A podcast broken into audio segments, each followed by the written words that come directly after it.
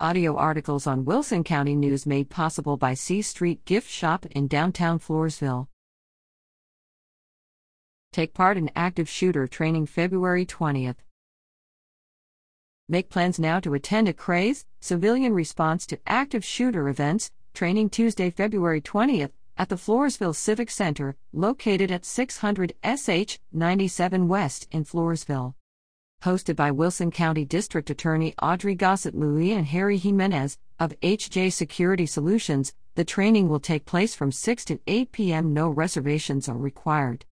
During the two hour presentation, participants will learn how to prepare for and respond to an active shooter event, including steps they can take to assist responding law enforcement, and more.